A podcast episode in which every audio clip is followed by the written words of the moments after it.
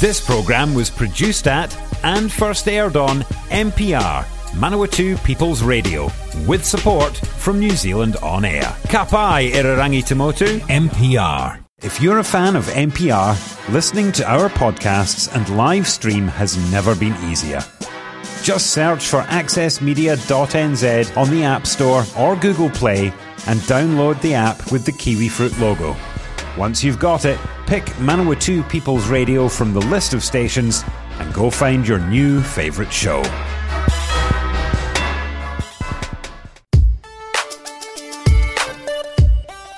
Morena no mai kiti korero. Welcome to the catch up. It is Friday morning on Manawatu People's Radio. Te reo Irarangi o na tangata o Manawatu. It's also Friday morning everywhere else by coincidence. Uh, and that means we turn our attention to central government and we have on the line from Wellington Ian McKelvie, MP for Rangitikei. Uh, Atamarie, Ian.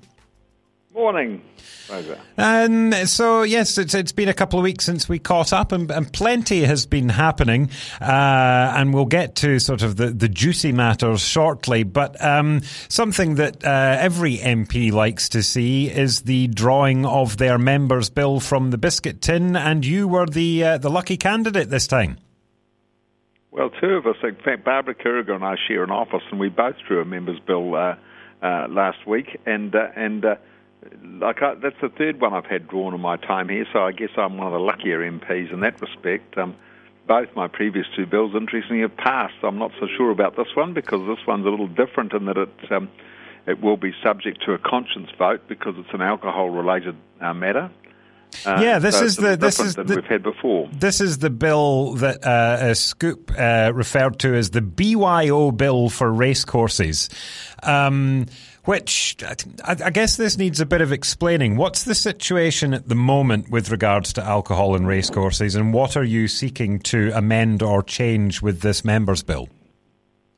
So the bill came out of a time when Winston Peters was very vocal about the the fun police, I suppose, and and Chris Bishop, who's a com, um, compatriot of mine, uh, designed this bill. Uh, I took it up as I was, I was the racing uh, spokesperson, still am. Uh, and if you go back in time, or if I go back in time, I can remember this, many people won't. Um, families used to go to the races on a Saturday afternoon and spend, or on a Saturday and spend the day there having a picnic lunch, and the kids would play around the back. And I remember doing this myself, uh, while the parents had a bit of lunch and might have had the odd beer with it, and and uh, it all came out of the boot of the car. And there's still some race courses that do that, and uh, Christchurch or Riccarton, for example, is one very prominent one that does exactly that. And so in the old days, you were able to. Oh, I'm going back now, aren't I? In the old days, you were able to take your own uh, alcohol and food along.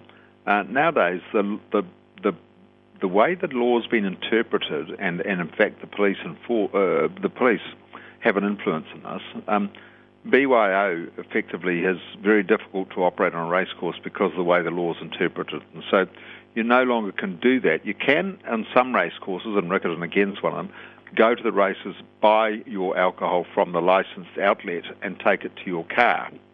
Now, um, that's an option, but it's not a great option for most people, and most people will understand why. And so, really, it just enables families to go to the races, sit beside the running rail, spend the day there in the sun, uh, hopefully, uh, with a bit of lunch and a couple of beers or, or, whatever, and watch the races. So, I guess my next step uh, question is: Is this unique to to racecourses? I know your members' bill is unique to racecourses, but can people do that at the, the cricket, at the rugby, at the soccer, at motorsport? Uh, what, what's the difference no. there? That's a very good point, and, and this was, as I said earlier, specifically designed uh, around the amendments that Winston Peters was putting in through the race through the Parliament around the Racing Act and things like that at the at the time, and it was specifically designed to deal with racecourses for that reason. Unfortunately, you're quite right, and and A&P shows and uh, all sorts of sports events and things like that have the same issue with uh, with respect to licensing and and this is a modern thing because the licensing laws have changed quite a bit. But unfortunately, the licensing laws, like every other law, actually penalises the, um, the vast majority for the few that don't uh, um, adhere to the law uh, or don't behave themselves. And so, so it's a bit unfortunate. So you're quite right. It, it applies to a lot of things, but this particular bill applies to racecourses.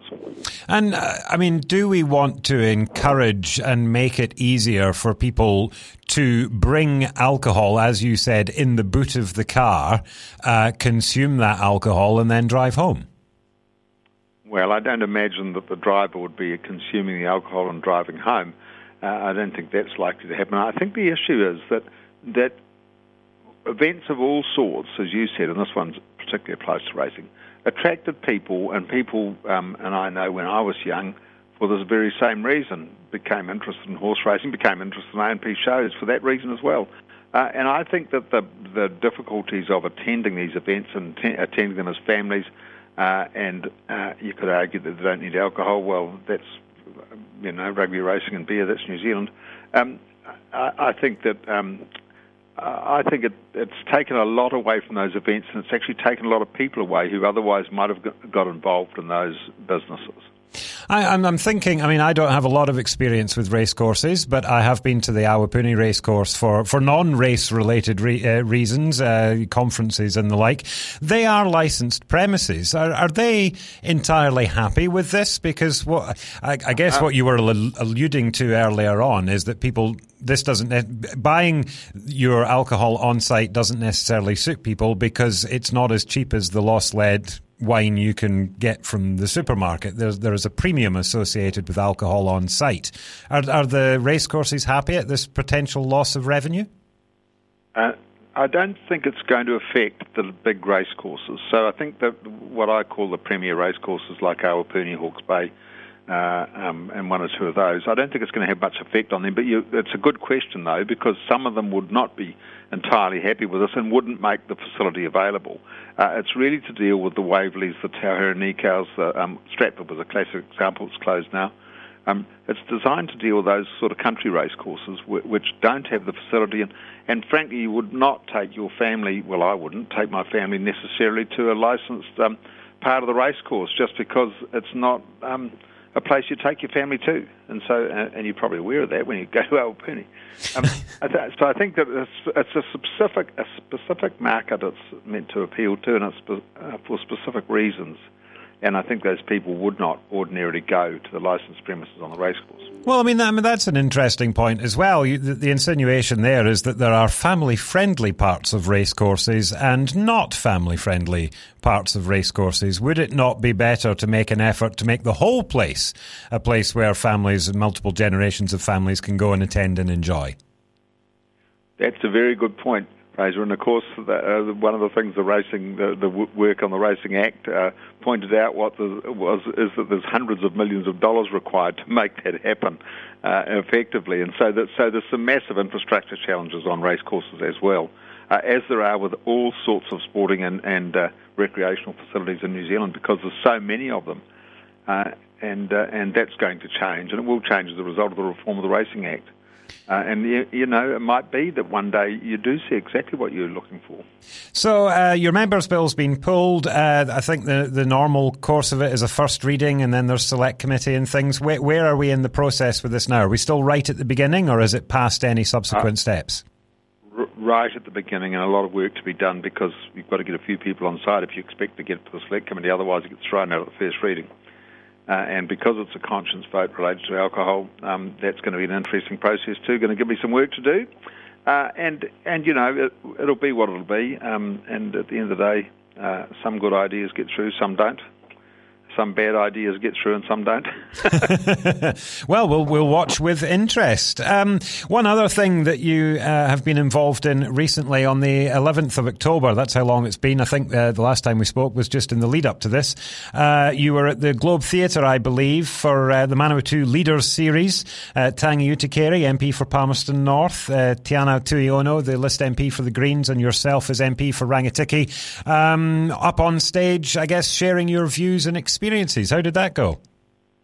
Oh, I thought it was really interesting, and the reason it was interesting is normally we'd be up on stage competing with each other. Uh, there was no competition there. We weren't trying to get votes. Uh, I, I, think we were trying to give uh, the public an insight into what we what we stand for, what we are, and why why we stand for what we do. And actually, I think it's interesting because the three of us had uh, a lot of very similar views on a lot of um, things, and and also, uh, whilst we all have slightly different backgrounds. Um, you know, at the end of the day, we all arrive in the same place for the same reason. Well, not entirely different backgrounds. I know uh, Tangi Utikere, uh, very much a racing man himself. Oh, yes, exactly. That's right. It's spent a lot of time involved in the racing industry, and, and I think you know I think that that the uh, the idea of the series, in my view, or the great idea, the good thing about it was that it actually gives people an insight into the fact that the three of us are we all stand in different parties for different reasons, uh, but actually uh, we all want the same thing. Well, I, am not sure that's the, the, the unanimous view, but uh, it's it's. I'm glad some people hold it. Um, we are here with Ian McKelvie. You've got to be an optimist. Be an optimist. oh, you, you know my, my lineage and heritage. Optimism doesn't come easily to us. Uh, we are here with MP for Rangitikei, Ian McKelvie, on the catch up this morning. Remember, if you want to listen to this or previous editions of the catch up series, head to the website mpr.nz forward slash show forward slash catch up. Um, Ian the uh, it's been quite an interesting week because I'm not going to say that this story uh, pipped the post in terms of COVID. COVID is pretty much the number one story every week at the moment, but this came close. Uh, this was Nanaia Mahuta and the uh, government that she serves uh, pushing through with the Three Waters reform. Uh, this was sort of I, I want to say hanging in the balance because a lot of councils were pushing back on this reform. The vast majority of councils were pushing back in one way, shape, or form um, on this reform. But the government have decided they're going to push ahead. Uh, and as a result, I see uh, your Facebook page in particular saying National will reverse this uh, at the next election if you bring us in. So you, are pretty strongly opinionated on this matter. Yes, I think, and I think it's absolutely been uh, well, my view uh, has been completely uh, vindicated by the headline in the Dominion on Thursday, which says government consults on a water commissioner to regulate the prices and provision of big and unresponsive drinking water and wastewater services. that's, that's their own response to their own setup. And that completely sums it up because actually the ratepayers are the best monitor of price you could have. In fact, you could argue the ratepayers have been too good at monitoring price around water, ser- uh, water services because we don't have as good a water services and wastewater services as we might have had. But I, I think that's how that's a, completely sums up our worry, and it's extraordinary that the government would then go out and consult on a water commissioner to regulate the prices. I mean, I just can't believe it. Well, so, um, so that's our position, really. The, the, the We're reg- not opposed to the regulation. The regulation of the the prices is one thing, but I mean. At the moment, I think the, the argument is still making sure that the information that the government has put out is interpreted correctly. And Nanaia Mahuta has been very vocal uh, on the misinformation that's been put around, but also the motivations for this reform. You know, they're, they're citing 185 billion uh, worth of expenditure and investment over the next 30 years. One in five water supplies uh, serving more than 100 people not meeting standards. 34,000 people a year get sick from poor drinking water. Uh, 3,300 sewage overflows last year. It's, I mean, it's a serious situation that we're in. Well, you could you could argue that, but then you could equally argue that more people get sick from eating some forms of food by a mile than, than get from our drinking water. Yes, and who's to know that my drinking water is not part of that argument you're putting up, which has been in a tank that mightn't have been cleaned for five years. Yeah, well, and, and that's not going to change that. You see, that's the problem. No, I, I agree. Uh, the, the, the, the rural communities are, are not served uh, ideally by this when you have tank water. I am one of those people as well. Um, but I, no, I, I don't take the point about being poisoned by food because this what this says is it is inconsistent across the country. It depends on where you live, what the quality of your drinking water is, and water is a fundamental uh, need. So that should be consistent across the country, shouldn't it? Yeah, absolutely, and that's why the last water services bill was put through Parliament because it it, um, it effectively formed the regulator. And the problem with the water standards in New Zealand has been the Ministry of Health, not the not the councils. There's been no enforcement of standards across the country or no uniformity of standard.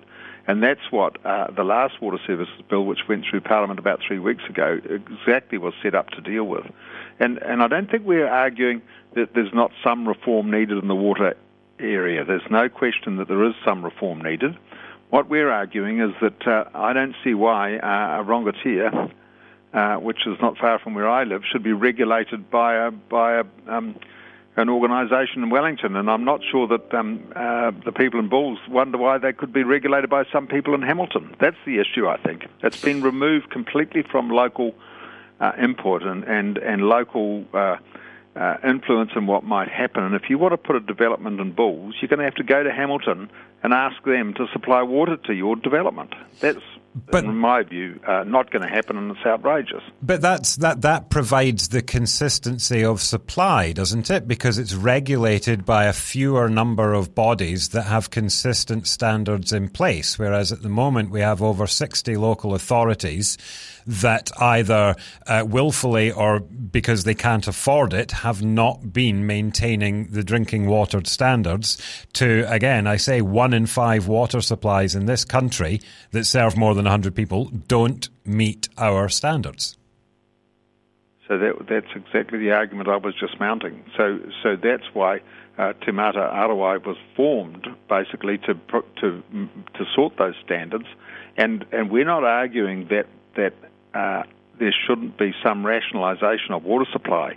Uh, and Hawke's Bay and one or two other places have come up, and so actually Horizons just region have looked at it as well, have come up with very good, uh, um, I guess, collective water supply um, methodology, which I think would work very well.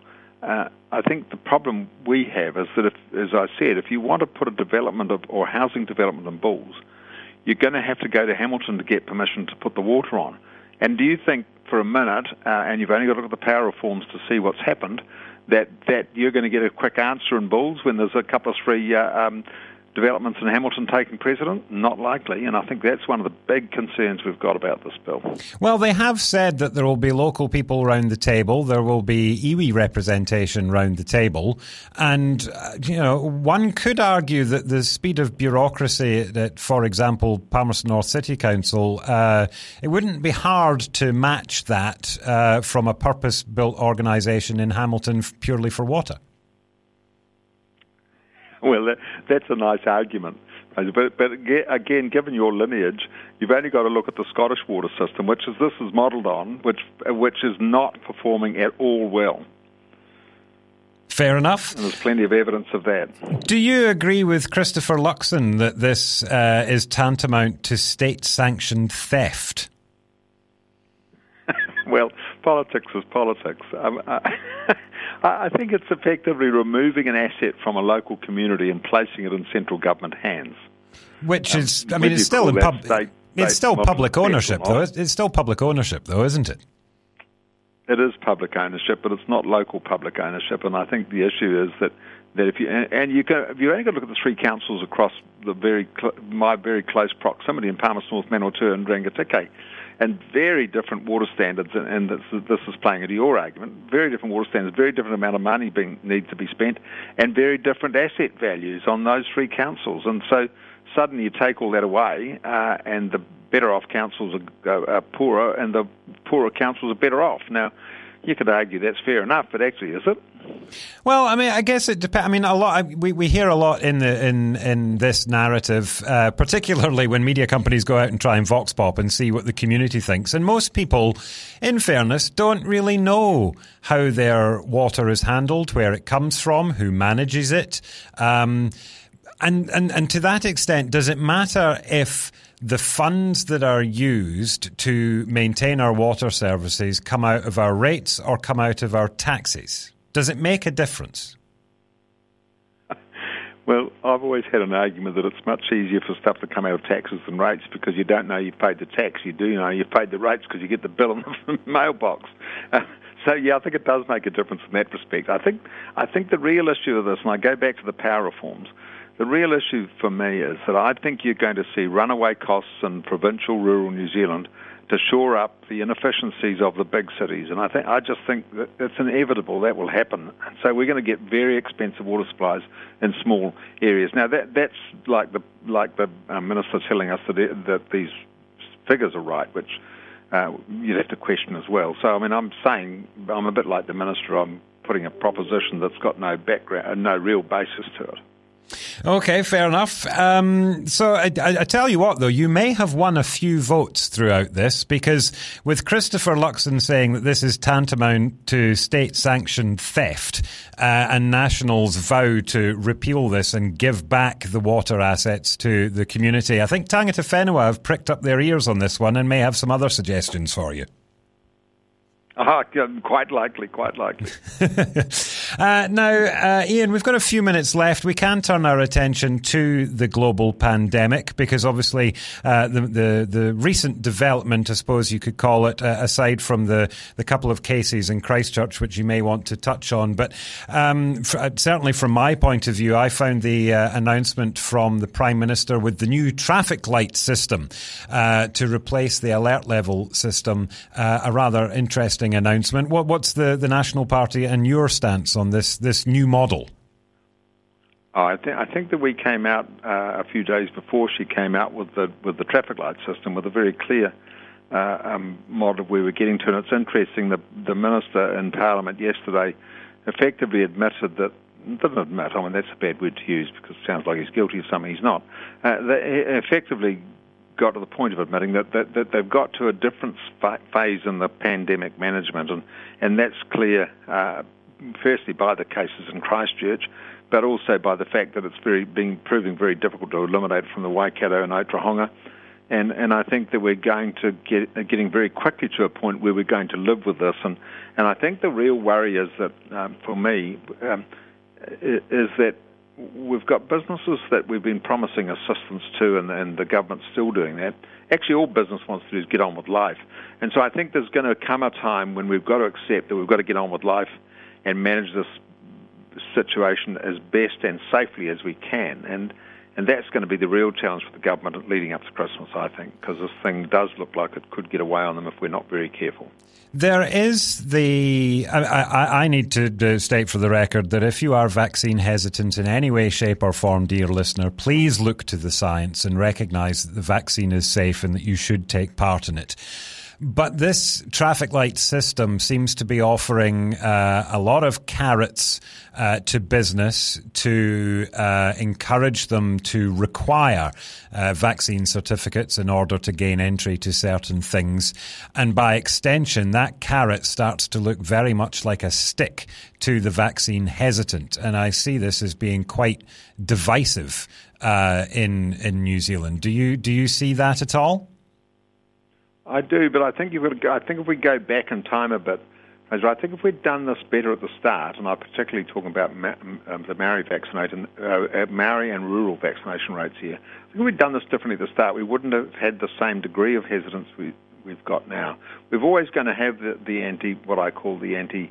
Uh, uh, vaxxers. I mean, that's not a very nice way of putting it, is it? It's people who've made a choice not to get vaccinated, and that's, in my view, they're right. But there is always going to be some challenges around that, and this is a this is a very different environment we're trying to manage now than the normal flu vaccine.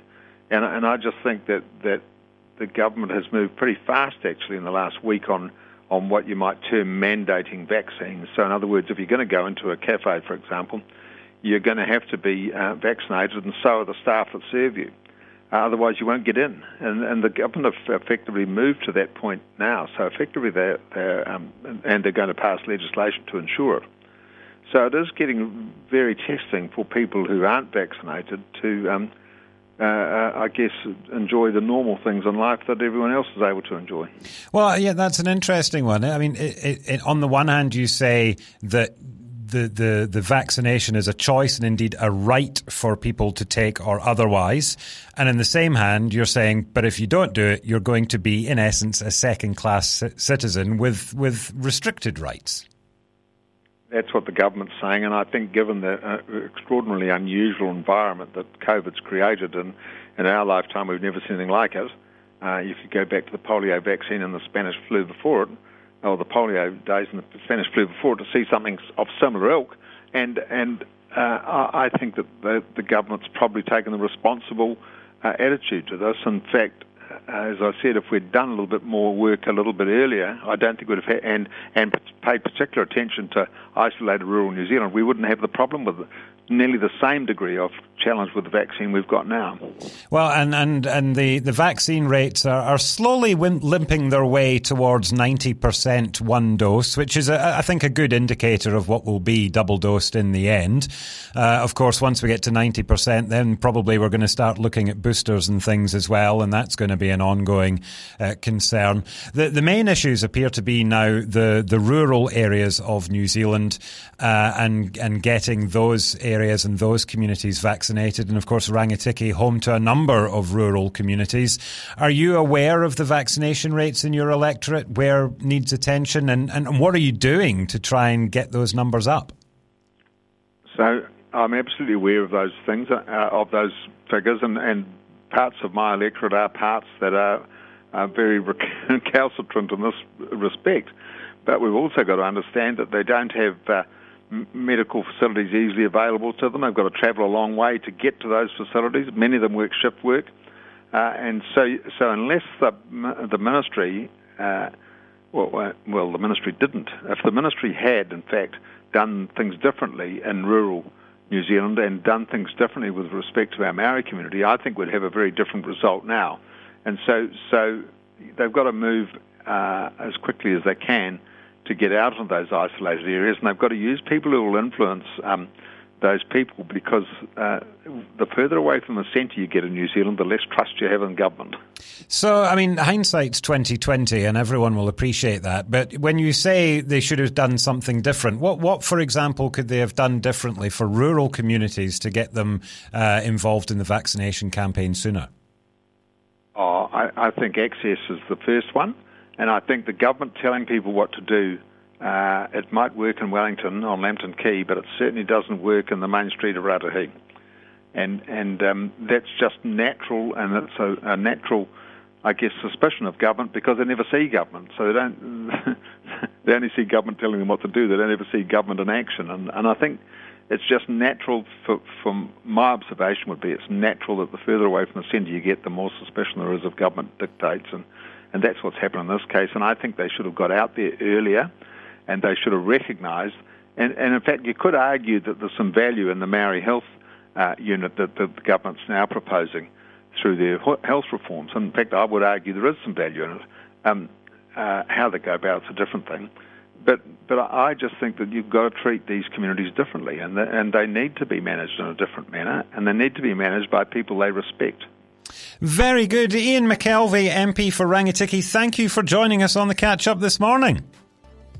A pleasure. And remember, if As you always, yeah, and remember, if you want to listen to this or previous editions of the Catch Up series, head to the website mpr.nz forward slash show forward slash catch up. Back on Monday with another edition. Bye for now. Support this show and others like it by giving a donation. For more information, go to www.mpr.nz forward slash donate.